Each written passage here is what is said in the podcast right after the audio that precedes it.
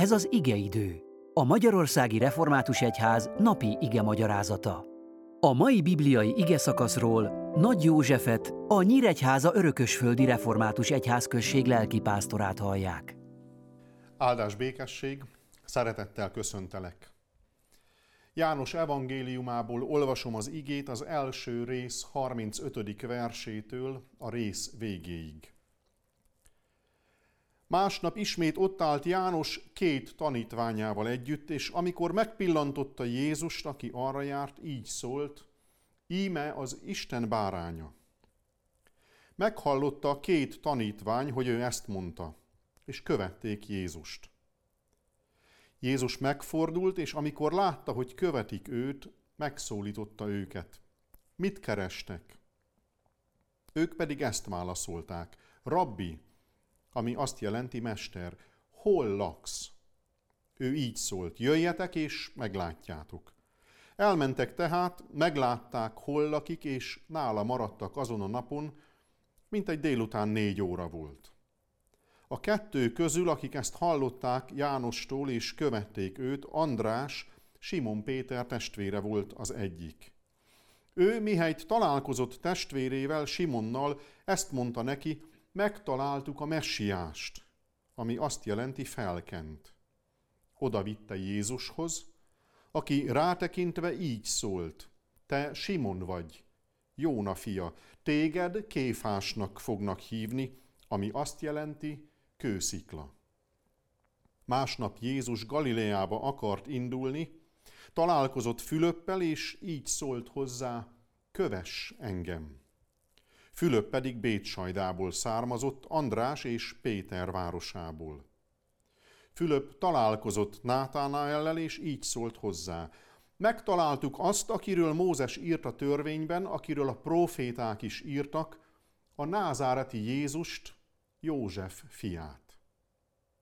Származhat-e valami jó Názáretből? kérdezte tőle Nátánael. Fülöp így válaszolt, jöjj, és lásd meg, amikor Jézus látta, hogy Nátánael közeledik felé, azt mondta róla, íme egy igazi izraelita, akiben nincs álnokság. Nátánael megkérdezte tőle, honnan ismersz engem?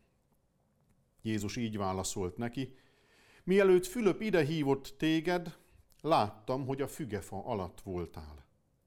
Nátánael így szólt hozzá, Mester, te vagy az Isten fia, te vagy Izrael királya. Jézus így válaszolt neki, mivel azt mondtam neked, hogy láttalak a fügefa alatt, hiszel. Ennél nagyobb dolgokat fogsz látni.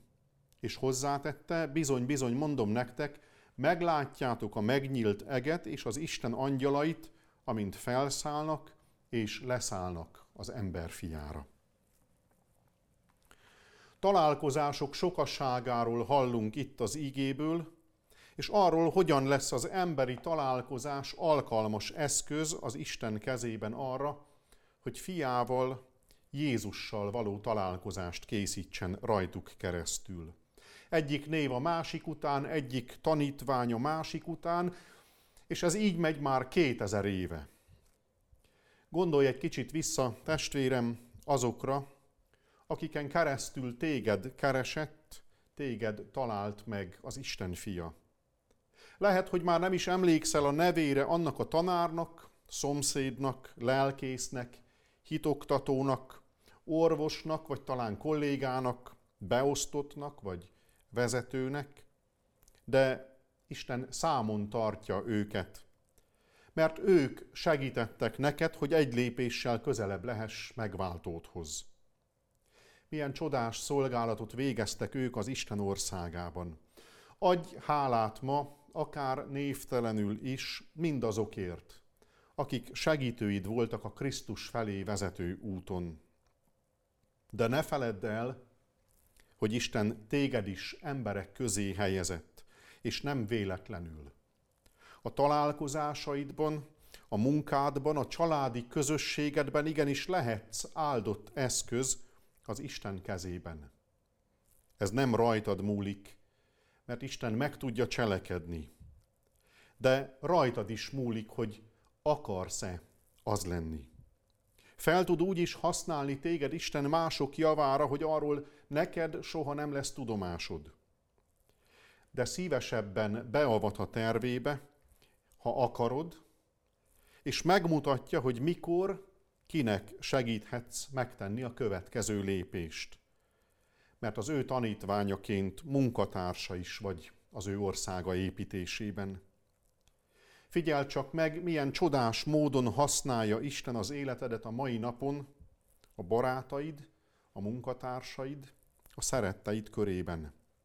És adj hálát neki mindazokért, akiket talán éppen rajtad keresztül tudott, vagy fog ezután egy lépéssel közelebb vinni magához az ember fia.